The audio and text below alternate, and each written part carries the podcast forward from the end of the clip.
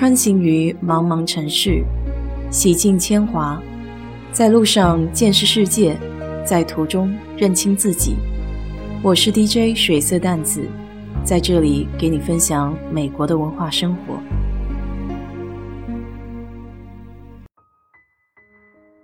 今天的主题是由一部电影产生的兴趣。二零零六年，Mel Gibson 导演的《Apocalypto》。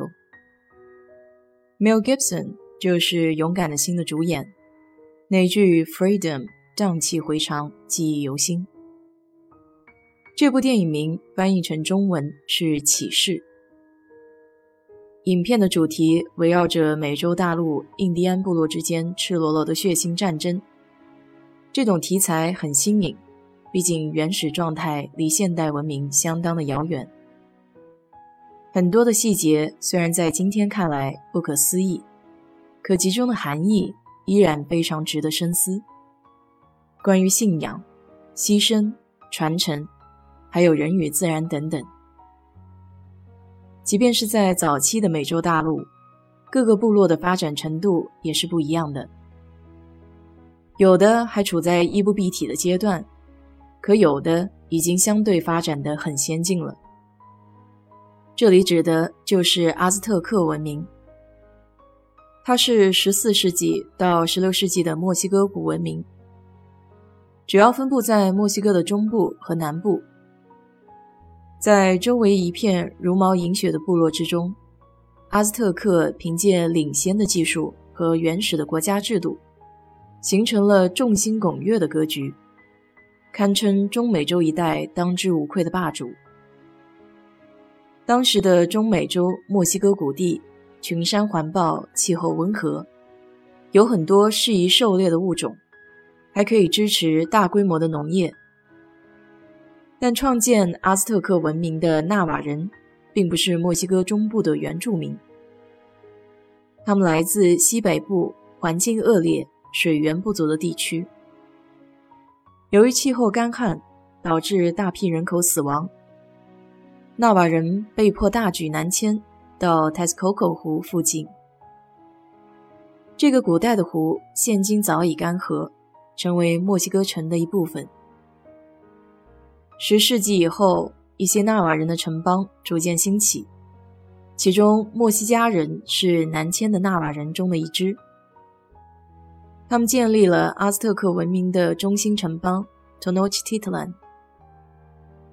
传说，在一三二三年的时候，墨西加人在 t e s c o c o 湖上发现了一只衔着蛇停在仙人掌上的老鹰，这就是太阳神指引他们寻找的建成记号。墨西加人于是在湖中心的一个沼泽岛上建立起了这座繁华的都市，也就是影片中看到类似玛雅文明的地方。阿兹特克帝国是建立在对其他文明入侵的基础上。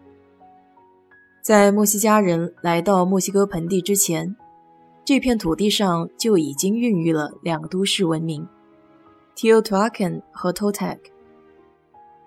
公元350年到650年，是 Teotihuacan 文明相当繁荣的时候。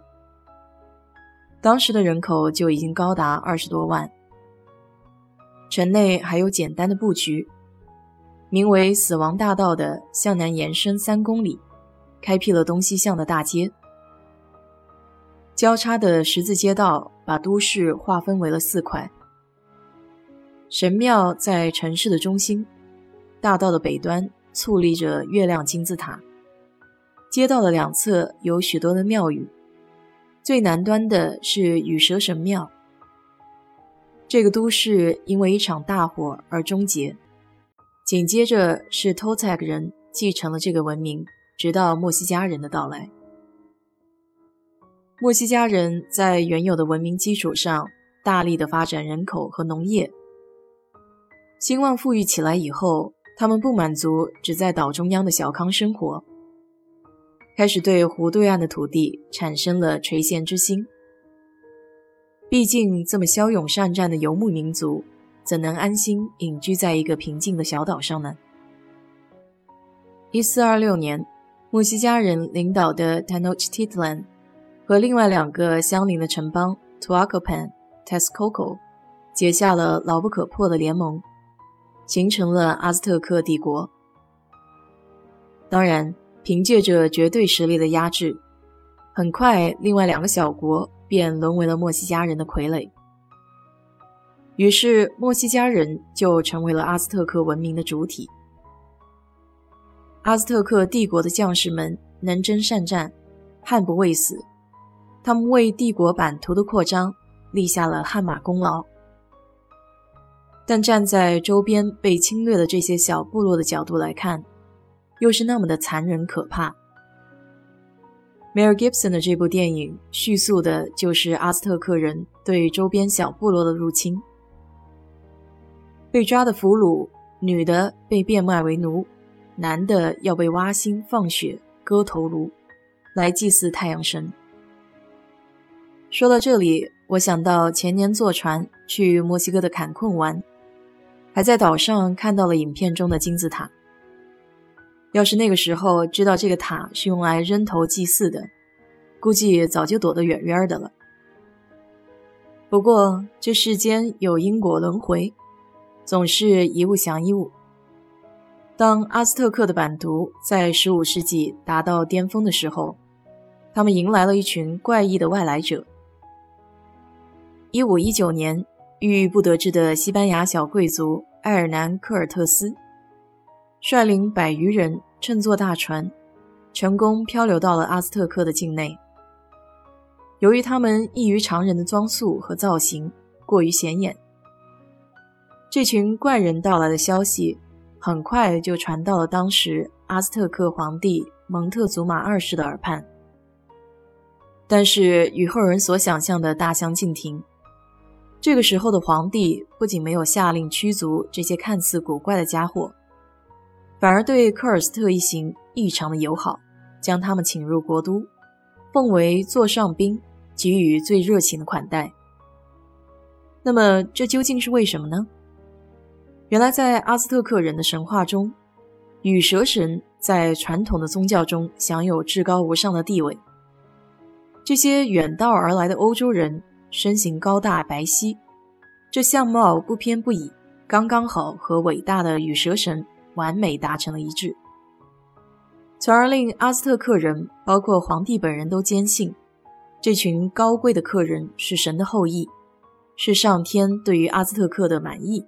派下来这群使者前来安抚他们的，可令他们没有想到的是，这不仅不是来自老天的宽慰，反而为他们自己带来了亡国之灾。不得不说，这还真是螳螂捕蝉，黄雀在后，何其的讽刺啊！历史的车轮总是滚滚向前的，不会因人的意志而转移，但纵观古今中外。这过程都是那么惊人的相似。有空的时候，你可以看一看这部电影，给我聊聊你的感觉。好了，今天就给你说到这里。如果你对这期节目感兴趣的话，欢迎在我的评论区留言，谢谢。